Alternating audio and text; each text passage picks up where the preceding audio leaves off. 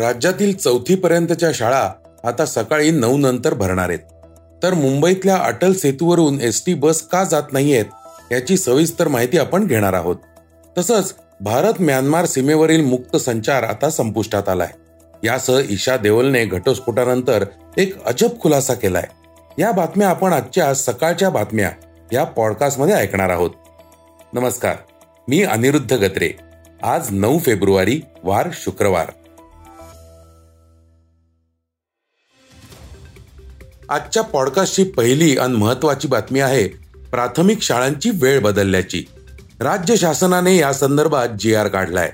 त्यानुसार आता चौथी पर्यंतच्या शाळा या सकाळी नऊ वाजता भरवण्याचे आदेश सर्व सरकारी खासगी शाळांना देण्यात आलेत. मुलांना पुरेशी झोप मिळावी त्यातून त्यांचं मानसिक आरोग्य राखलं जावं हा यामागचा उद्देश आहे. शाळांच्या वेळांबाबत अनेक पालकांकडून चौकशा येत होत्या. काही दिवसांपूर्वी एका भाषणात राज्यपाल रमेश बैस यांनी देखील शाळेच्या वेळा बदलण्याबाबत भाष्य केलं होतं. यानंतर शालेय शिक्षण मंत्र्यांनीही याबाबत विचार सुरू असल्याचं म्हटलं होतं. त्यावर अखेर आता निर्णय झालाय. शासनानं जी आरमध्ये नेमकं काय म्हटलंय?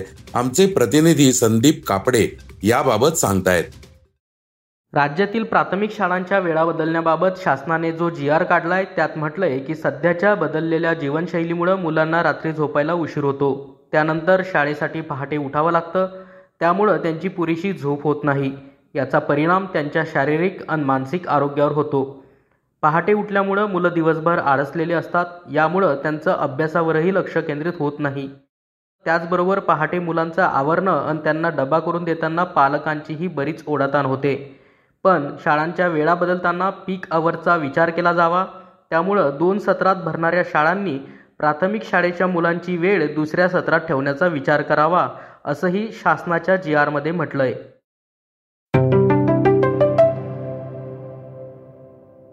आजची दुसरी बातमी आहे दिल्लीजवळ सुरू असलेल्या शेतकरी आंदोलनाची. उत्तर प्रदेशातील शेतकऱ्यांनी विविध मागण्यांसाठी संसदेवर मोर्चा काढलाय.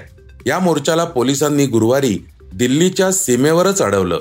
शेतकऱ्यांचा या आंदोलनामुळे नोएडासह राष्ट्रीय राजधानी क्षेत्रात अनेक ठिकाणी वाहतुकीचा बोजवारा उडाला. सुखबीर खलिफा यांच्या नेतृत्वाखाली हे आंदोलन केलं जात आहे पण शेतकऱ्यांकडून हे आंदोलन नेमकं कशासाठी केलं जात आहे हे ऐकूयात अॅग्रोवनचे शेतीमाल बाजार अभ्यासक अनिल जाधव यांच्याकडून. युरोपातील शेतकरी आंदोलनांनी सध्या जगाचं लक्ष वेधून घेतलंय. त्यातच दिल्लीत दोन हजार वीस मधील शेतकरी आंदोलनाची पुनरावृत्ती होते की काय अशी परिस्थिती निर्माण झाली आहे कारण आज नोएडा आणि ग्रेटर नोएडामधील शेतकरी दिल्लीकडे मोर्चा घेऊन निघालेत. तर तेरा तारखेला काही शेतकरी संघटनांनी दिल्लीतच आपल्या मागण्यांसाठी आंदोलनाची हाक दिली. तर सोळा तारखेला काही शेतकरी संघटना भारत बंद करणार आहे आणि विशेष म्हणजे या सगळ्या आंदोलकांच्या मागण्या सारख्याच आहेत. त्यात महत्वाची मागणी आहे ती म्हणजे शेतीमालाला कायद्यानं हमीभावाची शाश्वती द्यावी. दुसरी महत्वाची मागणी आहे ती म्हणजे शेतकऱ्यांना पेन्शन सुरू करावी. आणि तिसरी मागणी आहे पीक विमा योजनेसंबंधी. तसंच नवीन वीज बिल कायदा मागं घ्यावा आणि जमिनीचा योग्य मोबदला मिळावा या मागण्या या आंदोलकांच्या आहेत. आता पुढच्या काही महिन्यांमध्ये लोकसभेच्या निवडणुका होणार आहेत. आता निवडणुकीच्या तोंडावर भारत सरकार हे आंदोलन कसं हाताळतं याकडे केवळ आपल्या देशाचंच नाही तर जगाचं लक्ष लागून आहे.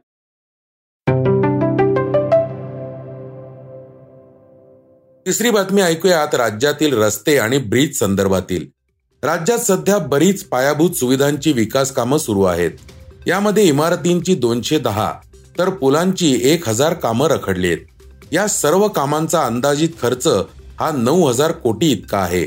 पण ही कामं रखडली आहेत का? याचं कारण ऐकाल तर चकित व्हाल. सप्टेंबर दोन हजार बावीसपासून बांधकाम विभागाने इमारती आणि पुलांच्या कामासाठीचं चित्र डिझाईन शाखेकडून करून घेणं सक्तीचं केलंय.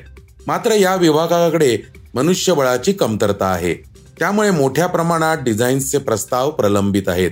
एक एक प्रस्ताव निकाली काढण्यास पाच ते सहा महिन्यांचा कालावधी लागतोय. सध्या डिझाईन शाखेकडे दोनशे दहा इमारतींचे प्रस्ताव प्रलंबित आहेत. बांधकाम विभागाच्या इमारत संकल्पचित्र शाखेकडे सत्तावीस पैकी आठ उपअभियंत्यांची पदं रिक्त आहेत. पण आता निश्चित कालावधीत डिझाईन्स देण्याची व्यवस्था करावी अन्यथा मंजुरीचे अधिकार पूर्ववत जिल्हा स्तरावर देण्यात यावेत.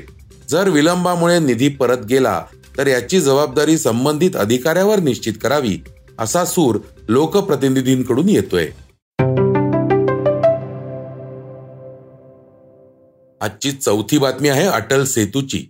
अटल सेतूवर एस टी बस का जात नाहीयेत? असा प्रश्न प्रवाशांना पडलाय. एस टी महामंडळानेही याची दखल घेत एक सर्वेचं काम हाती घेतलं. या सर्वेमधून समोर आलेला निष्कर्ष प्रवाशांचा हिरमोड करणार आहे. शिवनेरी बस ही दादर पुणे स्वारगेट या मार्गावर धावते. यात दादर ते कळंबोली या दरम्यान अनेक प्रवासी बसमध्ये चढतात. तसंच कोकण अलिबाग कोल्हापूरसाठी जाणाऱ्या एस टी बसमध्ये बावीस स्टॉप आहेत जे प्रवाशांच्या सोयीचे आहेत. हे स्टॉप चुकवून एस टी पुढे नेल्यास प्रवाशांची गैरसोय होईल. यावर काही तोडगा काढता येतोय का? यासाठी आता एस टी कडून प्रयत्न सुरू आहेत. आजची पाचवी बातमी आहे अमित शहांच्या घोषणेची. म्यानमार सीमेवरून केली जाणारी ड्रग्ज तस्करी आणि दहशतवाद्यांची घुसखोरी या दोन्ही गोष्टींवर आता चाप बसणार आहे. म्यानमार आणि भारत सीमेवर कोणत्याही कागदपत्रांविना मुक्त संचार सुरू होता. दोन्ही देशांच्या बॉर्डरवर राहणारे नागरिक एकमेकांच्या हद्दीत प्रवेश करू शकत होते. बॉर्डरवर सोळा किलोमीटर पर्यंत प्रवेश करण्याची मुभा या नागरिकांना देण्यात आली होती. यावर आता मोदी सरकारने निर्बंध आणलेत. केंद्रीय गृहमंत्री अमित शहानी याबाबतची घोषणा केली आहे.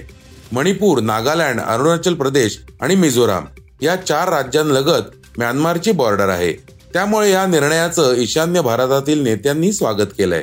मैतेई समाजाकडून सातत्यानं यासाठी केंद्राकडे पाठपुरावा सुरू होता. आता सहावी क्रीडा क्षेत्राशी संबंधित बातमी ऐकूयात. जागतिक स्पोर्ट्स बिझनेसमध्ये वॉल्ट डिझने माध्यम समूहाचं उत्पन्न वाढतंय. पण त्यांचा भारतातील स्पोर्ट्स बिझनेसला चांगलाच फटका बसलाय. भारतात गेल्या महिन्यात नोव्हेंबर डिसेंबर दोन हजार तेवीसमध्ये क्रिकेट वर्ल्ड कप पार पडला. या काळात वॉल्ट डिझनेला दमदार फायदा होईल अशी आशा होती पण आर्थिक पातळीवर चित्र काही वेगळंच दिसलं. कंपनीला डिसेंबर दोन हजार तेवीसच्या शेवटच्या क्वार्टरमध्ये जवळपास दोन हजार सहाशे तेरा कोटी रुपयांचा ऑपरेटिंग लॉस झालाय. प्रति सामना सरासरी खर्चात झालेली वाढ आणि त्यात प्रक्षेपित करण्यात येणाऱ्या सामन्यांच्या संख्येत झालेली मोठी वाढ. यामुळे डिझनेला हा ऑपरेटिंग लॉस झाल्याचा प्राथमिक अंदाज आहे. बॉलिवूड अभिनेत्री अन धर्मेंद्र हेमा मालिनी यांची कन्या ईशा देओल हिचा नुकताच घटस्फोट झाला. पती भरत तख्तानी अन ईशाने परस्पर सामंजस्यातून वेगळं होण्याचा निर्णय घेतलाय. पण ईशानं आता एक भलताच खुलासा केलाय. एका अर्थी तिनं आपल्या पतीवर आणि सासरच्या मंडळींवरच आरोप केलाय. तिनं म्हटलंय की सासरी गेल्यानंतर मला माझ्या लाईफस्टाईल मध्ये अनेक बदल करावे लागले. त्यानुसार मी घरात दिवसभर छोट्या कपड्यांमध्ये किंवा शॉर्ट्समध्ये वावरू शकत नव्हते जे मी पूर्वी माहेरी असताना सहज करायचे. हे होतं सकाळचं पॉडकास्ट. उद्या पुन्हा भेटूयात. धन्यवाद. हे पॉडकास्ट तुम्हाला कसं वाटलं जरूर कळवा. त्याला रेटिंग द्या आणि इतरांना रेकमेंड करा. वाचा बघा आणि आता ऐका आणखी बातम्या. ई सकाळ डॉट कॉम वर. तुम्ही हा पॉडकास्ट ई सकाळच्या वेबसाईट आणि ऍप वर सुद्धा ऐकू शकता.